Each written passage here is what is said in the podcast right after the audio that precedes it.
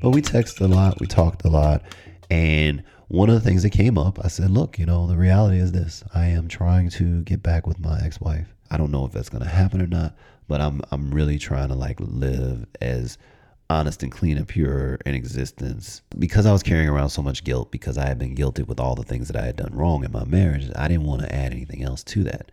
Now, this young lady was when I when I had this heart to heart with her. This young lady said to me, um, "Well, Eric, I really appreciate that. I appreciate your honesty. I appreciate you coming clean with me." My parents have been married for 23 years. My grandparents have been married for, she says, I'm like 40, almost 50 years or whatever. I am team marriage all day. This is this was via text, and I was like, all right, cool, all right, you know, good. I'm off the hook. I was at the movies with my daughter. That text came through. I said, cool, I'm off the hook. Then another text came right after it, and it said, I can be friends and I can be there for you until you until you rectify things with your ex. And in my head, I was like, well, aren't you already being a friend to me? I didn't know exactly what she meant, but I was sure enough about to find out. Thank you for listening to this clip. To check out the entire episode, listen to episode 5 of the Dating After Divorce Survival Guide, available everywhere podcasts are.